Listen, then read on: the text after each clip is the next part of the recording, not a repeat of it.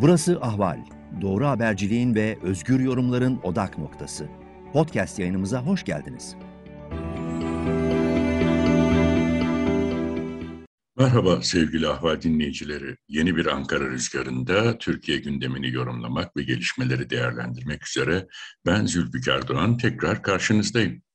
Türkiye oldukça yoğun bir haftayı geride bıraktı. Gerek iç politikada, gerek dış politikada, gerekse ekonomide önemli gelişmelerin yaşandığı bir haftaydı. Cumhurbaşkanı Erdoğan yirmi dokuz Eylül'de Soçi'de Rusya Devlet Başkanı Putin ile bir araya geldi. Yaklaşık üç saat boyunca baş başa bir görüşme gerçekleştirdiler. Ancak bu görüşmeden sonra ortak basın toplantısı düzenlenmediği gibi görüşmenin içeriğine ilişkin olarak iki taraftan da e, çok somut açıklamalar yapılmadı. Dolayısıyla e, siyaset ve diplomasi kulislerinde Erdoğan'ın bu görüşmeden umduğunu bulamadan eli boş şekilde döndüğü yorumları ön plana çıkmış vaziyette.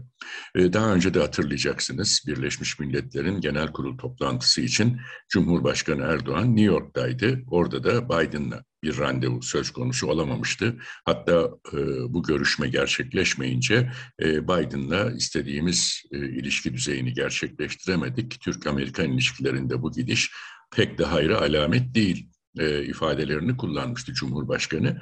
Ama bunun hemen sonrasında bu çıkış, biraz da serzeniş, hatta hüsran diyebileceğimiz bu açıklamalar sonrasında e, ay sonundaki G yirmi zirvesinde Cumhurbaşkanı Erdoğan'la Amerika Birleşik Devletleri Başkanı Joe Biden'ın e, bir araya gelecekleri açıklandı. E, tabii yine baş başa bir görüşme mi olacak, e, dışişleri temsilcileri yer alacak mı, yoksa e, sadece e, iki lider arasında tutanakların arşivlere girmediği bir görüşme mi gerçekleşecek? Bunu önümüzdeki günlerde göreceğiz. Fakat en azından Cumhurbaşkanı Erdoğan'ın e, New York dönüşü yaptığı e, bu hüsran ve düş kırıklığı açıklamaları anlaşılan Beyaz Saray'da e, bir yankı yaratmış ki e, Biden Erdoğan'ın gönlünü yapmak için Roma'daki G yirmi zirvesinde kendisiyle görüşeceğini açıkladı. Aynı yönde e, Cumhurbaşkanlığı Sarayı'ndan da benzer e, bir teyit açıklaması geldi. Fakat asıl e, Soçi, e, Erdoğan'ın çok önemsediği, e, Rusya'yla e, bugüne kadar e, her zaman e, iyi ilişkilerimiz oldu. E, Putin'le görüşmeden beklentilerim yüksek diyerek gittiği bir görüşmeydi Soçi zirvesi. E, burada da sadece iki tercümanın katılımıyla e, Putin ve Erdoğan bir araya geldi. Ama dışarıya fazla bir bilgi sızmadı.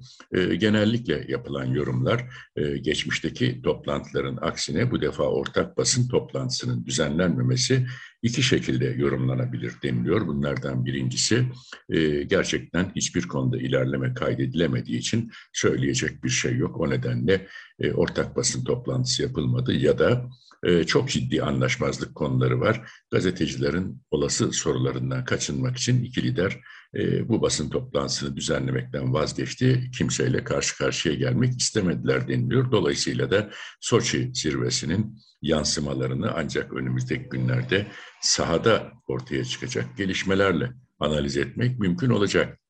Türkiye Büyük Millet Meclisi bir Ekim'de yeni yasama yılına başladı. Yeni yasama yılının açılışını da e, Cumhurbaşkanı Erdoğan yaptı. Fakat Erdoğan'ın e, geçmiş yasama yılı açılışlarıyla kıyaslandığında bu defa e, yaptığı konuşma oldukça heyecansız. E, metni içerik olarak e, geçmiş dönemlerdekini tekrarlayan, fazla yeni bir şey içermeyen bir konuşma metniydi. E, zaten e, şöyle bir bakıldığında e, her zaman işte e, Cumhurbaşkanı'nın önemli açıklamalar yaptığı şeklinde medyaya yansıyan e, Erdoğan'ın faaliyetleriyle ilgili de e, bir Ekim'deki meclis konuşması iktidar medyasında bile e, fazla bir karşılık bulmadı. E, burada tek somut olan şey e, Cumhurbaşkanı Erdoğan'ın yeni anayasa çağrısını bir kez daha yinelemesiydi. Ancak E, bu yeni anayasa çağrısı da aslında yeni bir şey değil. Neredeyse e, bir yıldan bu yana e, Türkiye'nin siyaset gündeminde yer alan bir konu. O yüzden bunun da fazla bir heyecan yaratmadığını söyleyebiliriz. Dolayısıyla Erdoğan giderek e, gündem belirleme gücünden ve siyasi karizmasından baş aşağı doğru bir gidiş sürecinde denilebilir. Ağırlıkla yapılan yorumlar da bu yönde.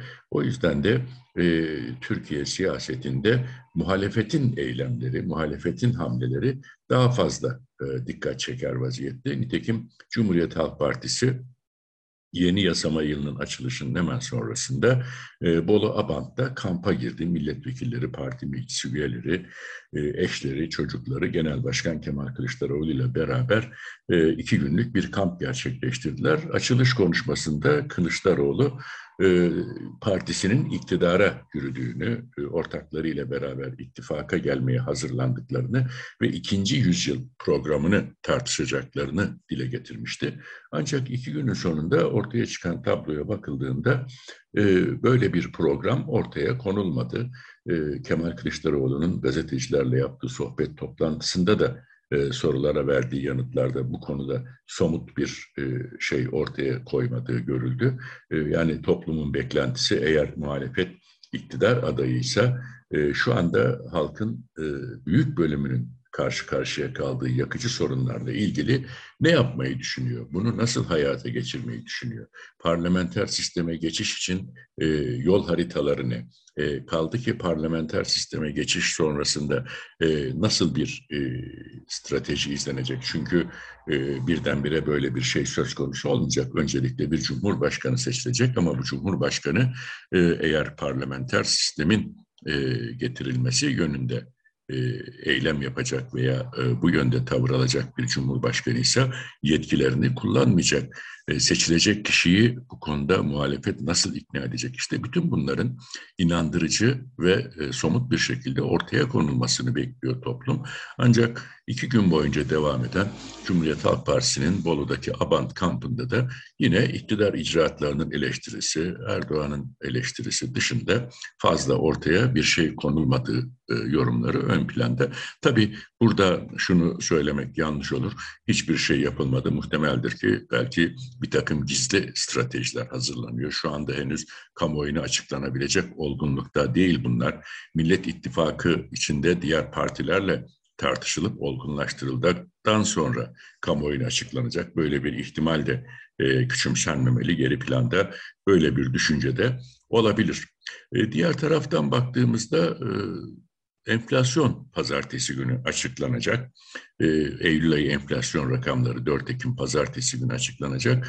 E, öngörüler, tahminler ağırlıkla şu anda yıllık yüzde on dokuz virgül yirmi beş seviyesinde olan e, tüketici enflasyonunun, tüfenin e, yükselişini sürdüreceği yönünde yüzde yirmiye doğru tırmanacağı yönündeki beklentiler ağırlıkta. Çünkü bir anlamda öncü gösterge diyebileceğimiz İstanbul Ticaret Odası'nın açıkladığı, İstanbul için her ay açıkladığı enflasyon, geçtiğimiz hafta sonu, her ayın son günü İTO açıklıyor bu enflasyon rakamlarını. Son yılların en yüksek aylık enflasyon artışı yaşandı İstanbul'da. yüzde ikinin üzerinde bir geçinme endeksi artışı açıkladı İTO. Benzer bir tablo şayet TÜİK'in rakamlarına da yansırsa on dokuz yirmi beşlik yıllık enflasyonun yüzde yirmiye yaklaşması fazla şaşırtıcı olmayacak. Tabii bu durumda bir hafta önce faizleri bir puan düşüren Merkez Bankası'nın Türk lirası mevduatları ve T L yatırım enstrümanları açısından eksiye, negatife düşen enflasyonu telafisi nasıl olacak? E, kurlardaki artışa bu enflasyon nasıl yansıyacak? Bütün bunlar e, güncel, sıcak ekonomik sorunlar. E, burada tabii enflasyon artışıyla beraber gıda fiyatlarındaki yükseliş en temel konu.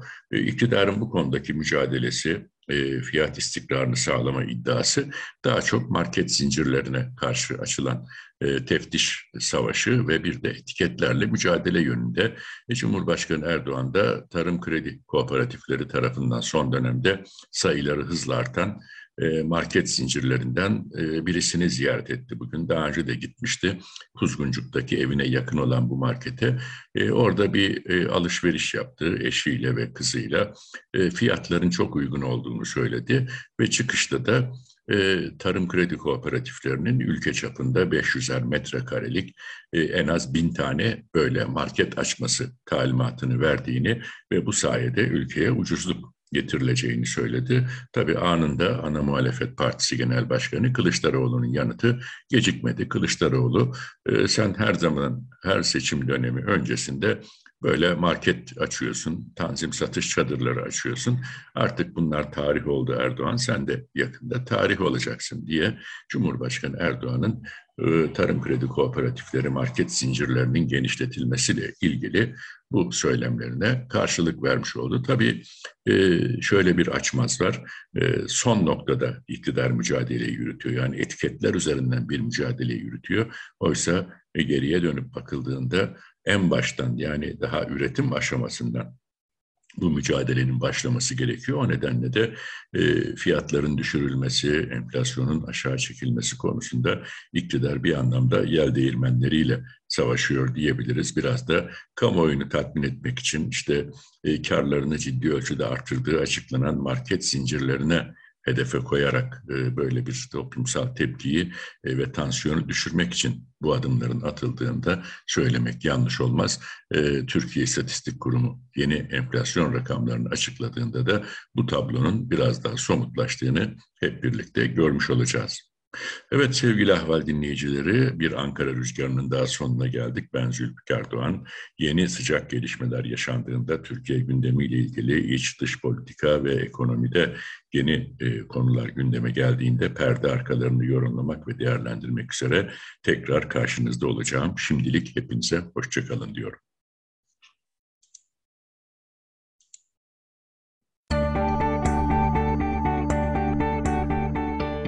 Ahval podcastlerini tüm mobil telefonlarda Spotify, SoundCloud ve Spreaker üzerinden dinleyebilirsiniz. Apple iPhone kullanıcıları bize iTunes üzerinden de ulaşabilir. Türkiye'nin ve hayatın cıvıl cıvıl sesleri Ahval Podcast dizisinde. Kulağınız bizde olsun.